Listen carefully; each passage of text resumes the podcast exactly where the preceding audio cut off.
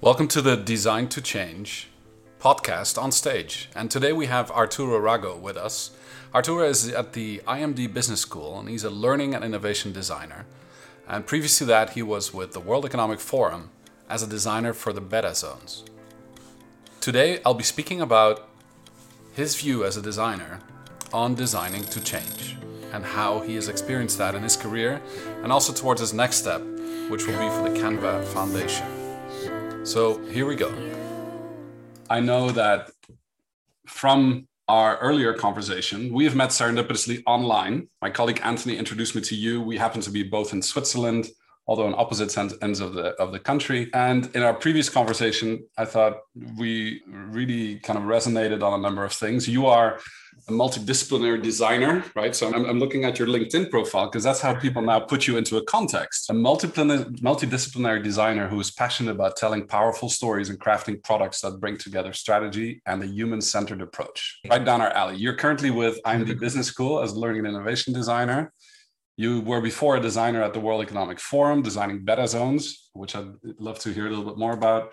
Yeah. Uh, and you were with the United Nations Institute for Training and Research. Before that, conference interpretation and then moving into the design angle of things. So I think a very interesting kind of pathway into where you yes. currently are and something new on the horizon too. So what I'd like to do, uh, and this is a test of both the content of our book, but also can we have serendipitous conversations sparked by a number of questions without preparation, right? And in hindsight, I'd like to ask you, do you think the conversation would be better or worse with or without preparation. To justify also our question is a good conversation can shift the direction of change forever. Would you leave it to chance? I like the sound of that. Maybe it's not for everyone, but I'm glad you like it, Arturo. yeah, no, I mean that's the best way to because I, I think in when you're designing events, when you're designing interaction, it's all about kind of finding that it's it's always a balancing act right between how much do i want to design this and how much freedom do i want people to have right to co-create that experience for themselves so it's always a very it's a very delicate balance right and i don't think there's there's necessarily a recipe. It's really all about the context and the people that you're working with and your objectives. So i'm more than happy to to give this a go. If a good conversation can shift the direction of change forever would you leave it to chance? Have you had any good conversations that shifted your direction of change forever that came by chance? Many. I mean, I've had many conversations that the the shift in my perspective on things, or even conversations that actually validated or articulated things that somehow I knew instinctively to be right or to be true for me but hearing that from a person that you know took the time to actually formalize them right and verbalize them in a different way that's also a way that doesn't necessarily shift your perspective but it validates your perspective and maybe prompts you to action. So definitely i mean just a couple of weeks ago I had this conversation with with with a girl that actually used to work at the in the same organization that I used to work for, but we didn't meet there during that during our time. We briefly kind of crossed each other. We serendipitously met again on LinkedIn, and we had a really really nice conversation about you know engagement, community building, you know similar to what we're doing today.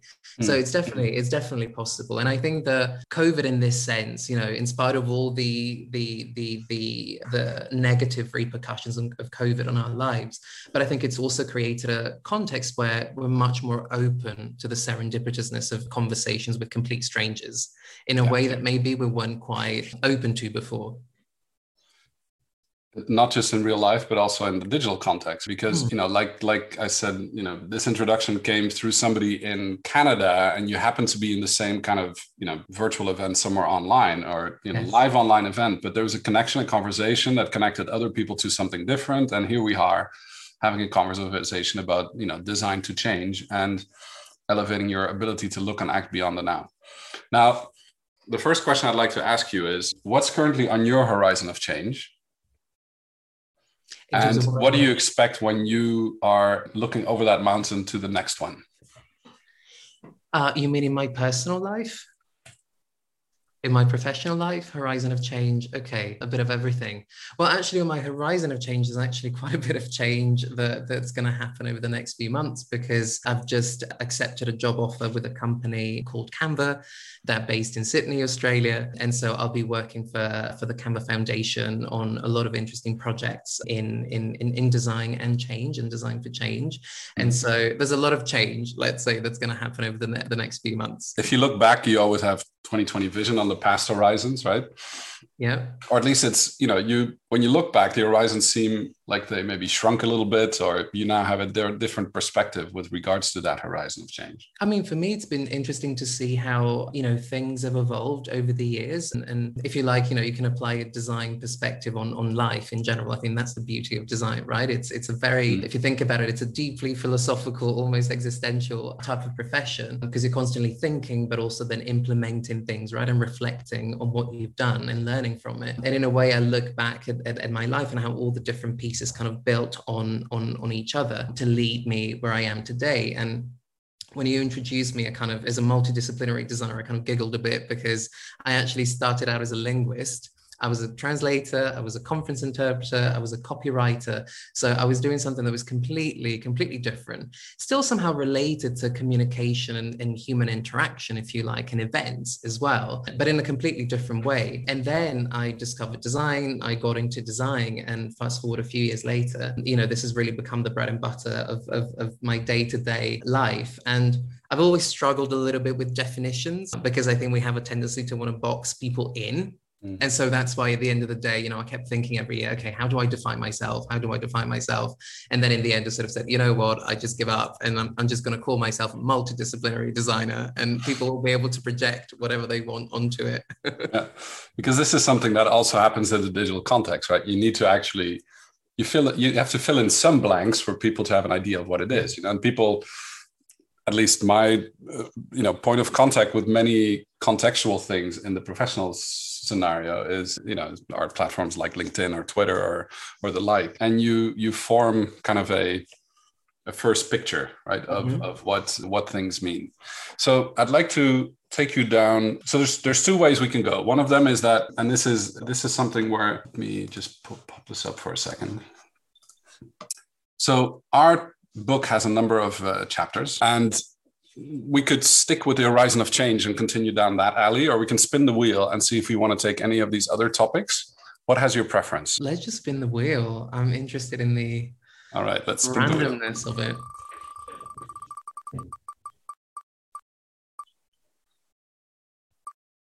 Aha. Process or outcome. Good. So let's let's go down this this this rabbit hole a little bit further if we if you if you indulge me. Process our outcome and i want to just pop up the the right one because this actually pertains to a chapter that we have and every chapter has two perspectives that we look at. The first one is the designer perspective and the designer perspective allows us to um, obviously have the most elaborate perspective because that's what we're focusing on. But a very important other perspective is the executive perspective of the one that owns the event or that owns the change process that you're going through. With your permission, I'd like to take you down the designer perspective and ask you a couple of questions because these are typically the reflective questions we ask of our readers as well in this very book that's coming out now. And it's also, you know, come up with the instantaneous kind of uh, response to any of these questions uh, because there's no right or wrong there's just an opinion right? Okay. So what question will you ask to define what success looks like for the event? And how would it help the event owner achieve their strategic goals yeah, I mean, the question already kind of says it all, I would say, in the sense that, first of all, it's important to align on what those strategic goals are, right? So what do we want to, what do we want to achieve? That would be the first question.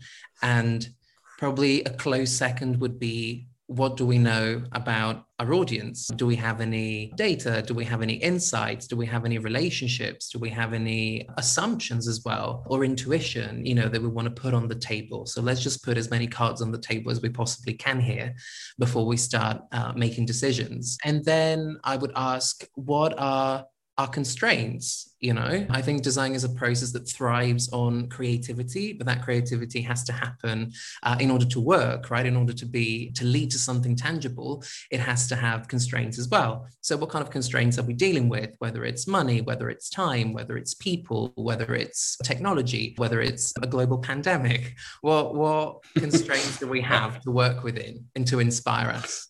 And do you think because it's it's it's all about you know what the event owner at the end of the day you know what's in it for them will drive whether this event or how this event takes place or within which boundaries they take place right? So they set the guardrails i suppose. Do you think this is easier or harder when you are let's say involved with an organization for a longer time? And so you're deeply immersed into the purpose of why these things take place? Or is this well so is it easier or harder when you're on the inside? Or is it easier when you are looking at it from the outside Oh, that's a very that's a very good question. I think that honestly, I think that it can go both ways, you know, because I think obviously the more knowledgeable and the more familiar you are with an organization, the more comfortable you feel, the more confident you feel about understanding the context.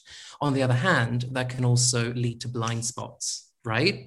Or also to a certain sense of inertia because you think, oh no, we've always done it this way. This is how it works here right? So you become a bit less innovative over time. There's a risk of that, right? Simply because uh, of your own biases about what you know, what you don't know, what's achievable, what's not achievable in that specific context.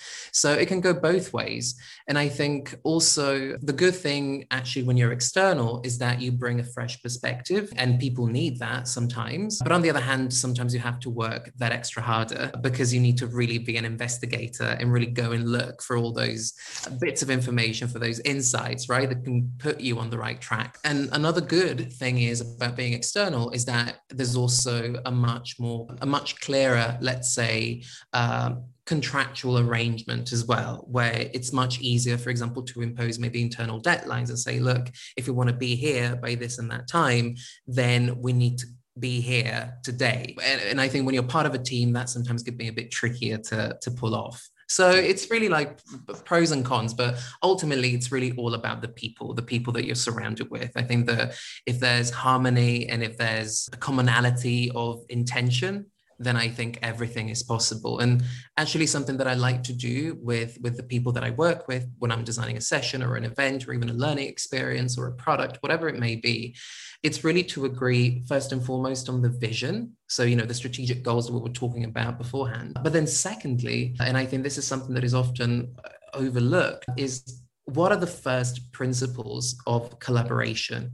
How do we actually want to work together? What, what we have an objective, we have a vision, fine, that's important to have. But what are the known negotiables that we need to bear in mind for us to be able to make that vision a reality. And I'll give you a very, a very clear example. Like if you, for example, say, well, inclusion, inclusivity is a big, is a core value for us. And and and and whatever we do, whatever we decide, we want our event to be inclusive then that is something that really drastically changes the way you go about designing your event and making all the decisions that come with it. All the way, you know, from the way you communicate to people, the way you design your website, is your web- website accessible? The way you choose your venue and design those spaces, well, are the spaces fit for people with different levels of physical ability, for example? So all the choices that you make to bring that vision to life are somehow based around those first principles. And that's something that I don't see happening regularly yeah. And it's a pity because there's a lot, there's a lot there. So maybe to take that to the second question, because it almost sounds like that would be then a design constraint or maybe a boundary, right? So hmm. how does your conversation with the event owner enable you to identify those boundaries, right? So how do you what kind of questions do you ask or what what are the ingredients of that conversation with the event owner to identify those boundaries well, I really think that it's important to talk to, to you know your counterpart, your stakeholder, or the event owner, whatever you want to call it, and really understand that context. So they have a vision, they have a goal. Why? really asking why multiple, multiple times, because that will give you a sense of granularity of their needs, of their desires, also the challenges, right? The the the you may come up um, against, you know, in the course of the design process. So really asking why, never taking anything for granted, really having that investigator kind of hat on when, when when you're talking to them and trying to understand that context as much as possible i think that would be that would be the the main thing and then i think really also getting a sense for what they like, what they don't like. Have they had success in the past? You know, how do they, you know, you, the first question I think was about how would you visualize or help them visualize success in the future? But what was successful to you in the past? Or what was not successful in your experience in the past and why? You know, really trying to understand that story and where they're coming from as much as you can. Like that. Let's go to the next one. Yeah. Um, and I'd love to hear your experience also, maybe because we're talking at event level, but you can also, we almost see this like you know, these types of, I'll keep this on my desk, these little, you know, dolls within dolls within dolls, right? so from the very smallest to the biggest, there's, there's layers of change either on a session level, on a track level, on a day level, on a multi-day level, on a multi-event level, right? Over maybe a series of events. Let's look at this question for a second. What questions do you need to ask to make sure those outcomes are delivered upon. In that conversation with again with the event owner or maybe the session owner. I know you've done a lot of work with the beta zone and developed that as a way to interact right, with an expert on a specific topic. So, what questions do you need to ask to make sure outcomes are delivered upon? Do we have clarity and do we align on what those outcomes are? Because different people uh, will have different outcomes. So, in the context, for example, of a beta zone session, which was all about which was all about visual storytelling, then clearly the speaker has specific outcomes. You know, they want to get their message across. They want to maybe get to know specific people during the event. Maybe they're interested in also having material, social media material that they can share after the event. So these objectives will be very different from the objectives of uh, the audiovisual team, right? So that they need to make sure that the lighting is good, the, the cameras are in the right place, that the microphones work, that the audio system is functioning in the, in the right way. And the session owner, well, they're more concerned with how all of these pieces come together, right? Can the audience be comfortable? You know, how do the audience find out about, about the session? So there are multiple, multiple outcomes, if you like. A session can be something really, really complex if you start peeling off all the layers, you know, of that of that doll. So really first the really, really first question is to make sure that we agree on what those positive outcomes are. And then having a look at the constraints, like how can we, if this is the outcome, if this is where we want to be, then what are the steps, right? What let's work our way backwards to where we are now. And what are those steps, right, that we need to take over time? And typically with a beta zone, and, and you're showing the, the beta zone website now, that process was generally, I mean, ideally, a nine week process. So from the from the engagement, from the first touch point with the speaker, all the way to the session during an international event, that process will unfold over a nine a period of nine weeks. Within those nine weeks, you would have identified what the outcomes of, of that session, what the design constraints are, because in a, how do you how do you balance the needs of the speaker or the wants of the speaker versus their needs of what you offer?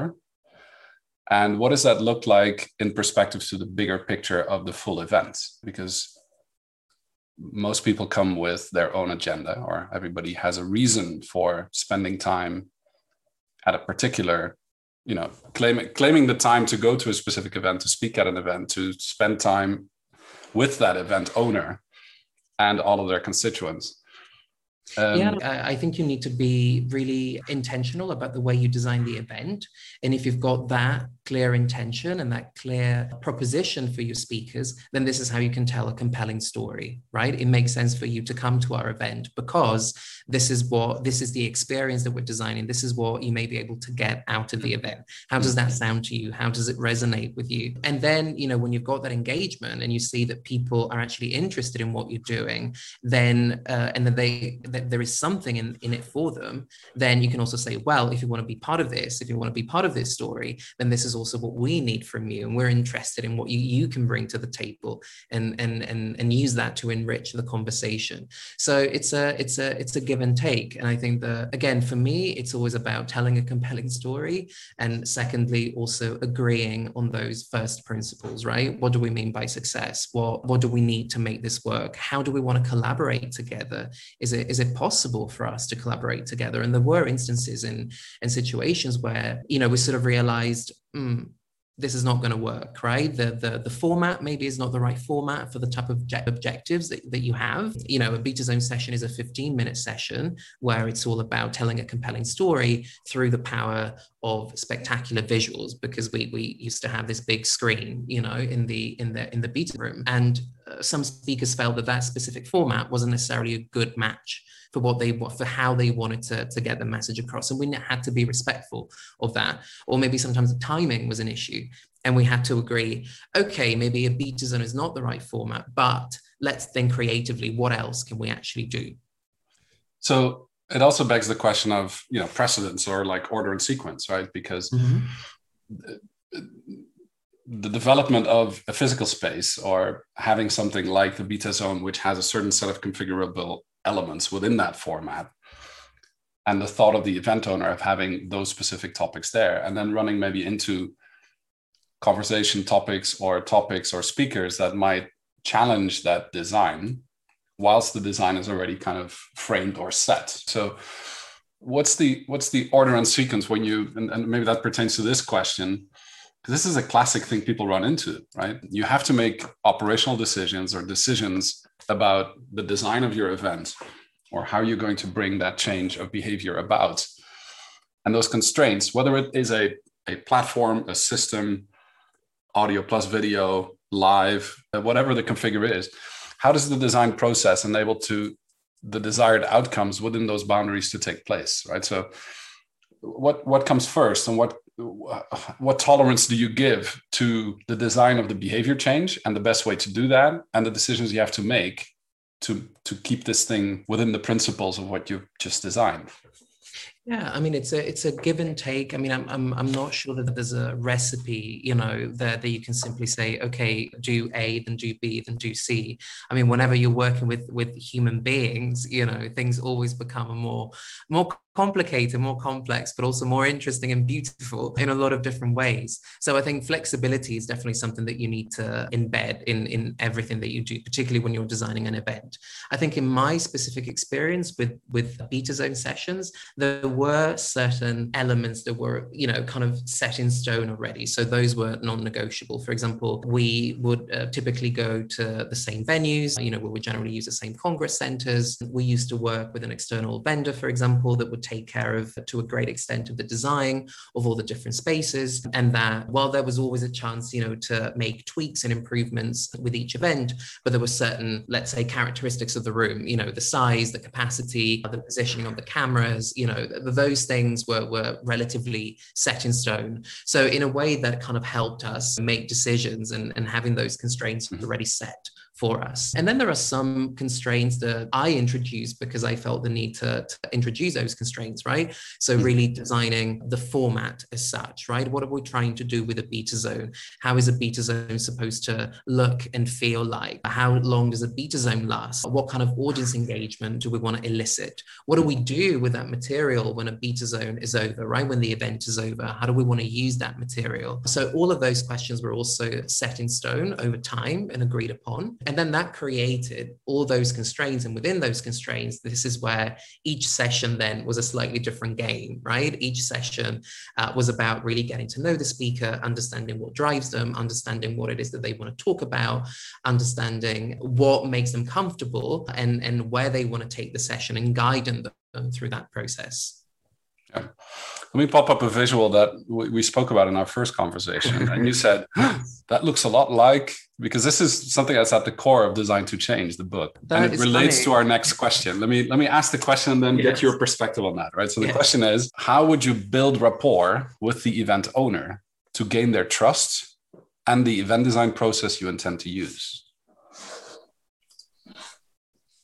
Yeah trust. I mean how how do you build trust? That's that's super important you know because because really as human beings we make decisions based on trust based on trust and based on belonging. These are two major drivers of human behavior. I, I i think it really goes back to what we were saying at the very beginning in terms of you create trust by listening by actively listening to the other person and trying to understand where they come from and really being sensitive to that, right? And making sure that they have a partner in you. At the same time, I think sometimes, I think designers sometimes, which is quite ironic in my opinion, but sometimes we find it difficult to articulate what we can bring to the table. And I think sometimes we underestimate how crucial our skills can be, right? In really creating magic for people and really creating change. I think we shoot ourselves in the foot by doing that. And I think part of building uh, building trust is also showing and articulating what we can bring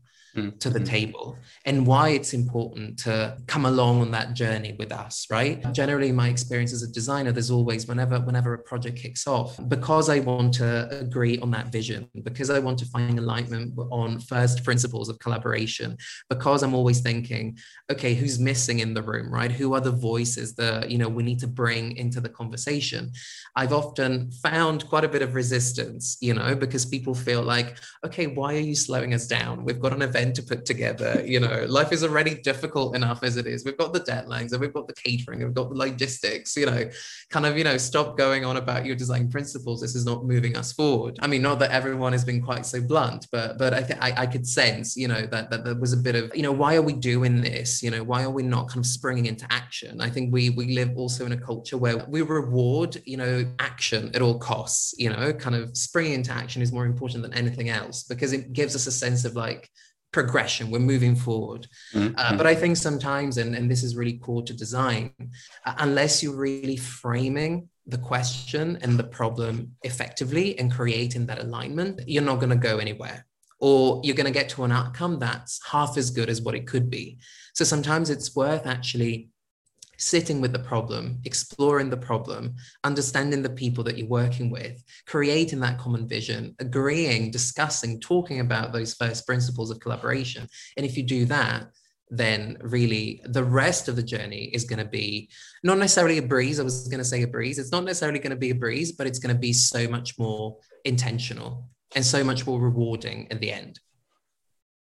Let me ask you about is there any anecdote that pops to your head of an example where someone was really reluctant to go back into that design mode of operation when they were action driven but you did manage to kind of trigger that. And in hindsight they might have then understood why Yeah, I mean, many times I think I think I, I, in my experience, for example, working on on those beta zone sessions, more often than not, you know, I would work with academics, researchers, so really, really knowledgeable people, you know, and and and and, and good communicators in a lot of ways. But they were used to a very specific type of communication, which is, you know, the academic way, right, of, of imparting knowledge, right. So people are sort of an empty vessels. You've got your students, and you have to fill those vessels up with content and wisdom wisdom and, and information. And and and and I, and I, yeah, I mean, I don't just want to blame academics. You know, I have a lot of respect for for academia, but it's it's a, it's a mistake that many of us do. Actually, most people do. Right, whenever we're trying to communicate something, or uh, whenever we make a presentation,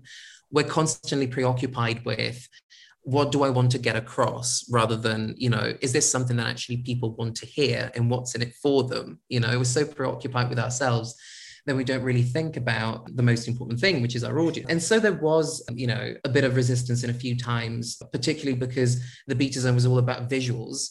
And some people felt like communicating things in a visual way was about, you know, meant dumbing down the the the quality or, or, the seriousness you know of the of the content rather than augmenting it and actually giving people something extra to engage with and make sense of that of that of that content. But i have to say I, am thinking of a particular speaker that that was actually pushing back on on the idea to begin with. And then part of me was thinking okay is this a case where i just say okay beta is not going to work for you but I really was convinced that it could actually work. There was something in me saying, no, keep pushing, you know, keep pushing. It's about trust, right? It's about establishing that rapport. And I really took the time. I think we had a long conversation, I think an hour or even more than that. We're actually saying, just tell me what you're trying to communicate. What, what is really important to you? What is it that you want people to walk away with? And by doing that, I kind of demonstrated that I could engage with the with the content and I could understand, I could relate to what was important for that person, for that speaker. And then I said, okay, let's just go through an iterative process where now I've, I've made sense. I've, I've listened to what you said. I've made sense of what you said. I've taken notes. Let me just go back, you know, work a little bit on my own and let's have a touch point maybe in a couple of weeks and let me see let me show you you know sketches or or, or just a low fidelity kind of version of what we can do. And let's see if that resonates with you. So really taking people on that journey gradually you know if you see that there's a lot of resistance. And and then it worked you know people then started saying oh yeah this can actually take you know the messaging to a completely new level. Oh yes you know this is this is really interesting. There is something there. And then they were in love with it and and they love the the final product you know they the the the the the the, the talk you know the beta zone session was a great success. They really loved it. And when they came back you know they they, they said yes we want to do another beta zone. We want to do it again because it was so good the previous time that we actually that, that we realize there's something there right? That another type of session format maybe wouldn't have wouldn't have done for us. So i think it's about just really understanding people and and meeting them with where they're at and then seeing how you can actually take them on a journey. And some people are more risk uh, prone, you know, so they like to take chances, they like to be playful, they like to engage with new ideas, you know, um, straight away. Other people are more set in their ways, they're a bit more risk averse, you know, they need to be uh, convinced. And, and so you need to adapt your strategy, right? And the way you communicate with them to, to be able to work together we have a little visual in the book that um, kind of illustrates that point. I think quite nicely. This is still the alpha of the book, but you know, into the unknown. Would you prefer a parachute or a safety net? Right. So it's also about like, I think exactly what you were saying.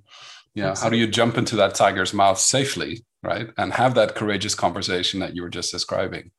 Absolutely, um, and, and I think sometimes designers need also need to understand that. I think there is something about also the, the the, the kind of training that we go through where we're very open, you know, and actually we seek feedback and criticism. We're so used to it because this is how we grow and this is how we perfect our skills and our craft, etc. But that's not necessarily something that we can take for granted or expect from other people. And I think this is sometimes where breakdowns and communication happen, right? Where we sort of project our ways of working and our ways of thinking onto other people. Yeah. Well, Artur, I really enjoy hearing that perspective, especially with your experience, probably at the highest level of, let's say, stake when people get on, you know, put their reputation at stake, right? That's that's really what people do when they present at high stakes events. And not just identifying the guardrails and the boundaries, but also having the conversation with the event owner or even the session owner, the one that's actually responsible for that little incremental thing within the bigger thing. Yes. That makes it uh, that makes it happen. Are there any examples on that Betazone that you would recommend uh, our viewers to maybe take a look at, and we can add the link maybe to this to the liner notes of this element? One that you're particularly proud of, one that you think, oh, that that that would be like if if you would watch one to see that example in action, this is the one.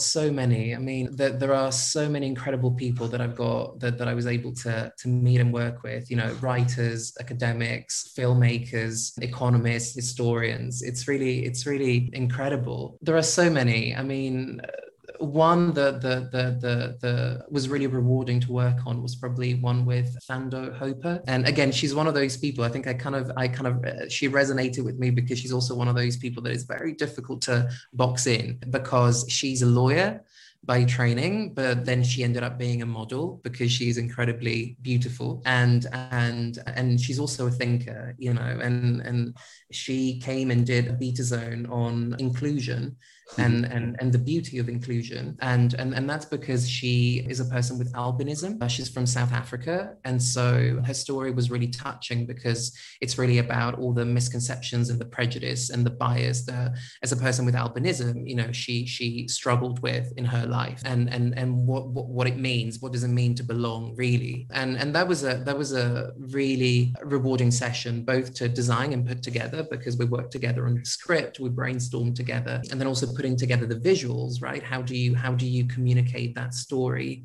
visually? And i remember like something that i will never forget was the silence in the room during that session. The room was packed and you could have really heard a pin drop. It was you could really sense that everybody was hanging onto every word and and and she did an amazing job like bringing her story story to life. It, it, it was really probably one of the most rewarding sessions I've put together. So I'll definitely, I'll definitely share share the link with you.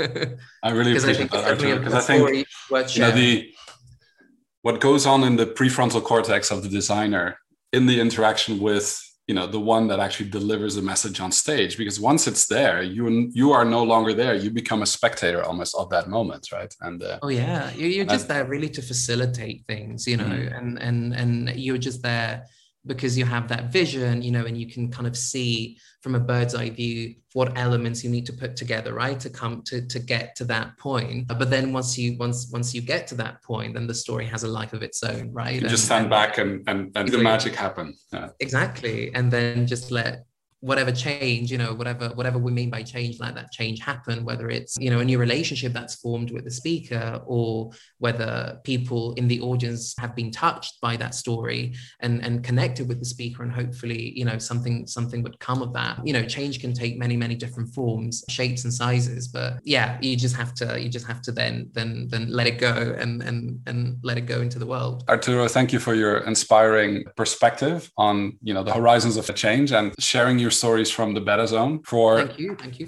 being part of this first prototype of you know design to change. I think there's going to be many to follow in this uh, footsteps. But I, I think with your next horizon you know being in australia and making the shift to canva as your next step we're keen to to keep in touch and to see how things progress over time when you are on that next horizon. But thanks for elevating our ability to look and act beyond the now standing on the shoulders of those that have those experiences. And together, I think we can explore those horizons much better. So thank you for your time. No, thank you. Thank you so much for having me. It's been a pleasure. Terrific. Thank you.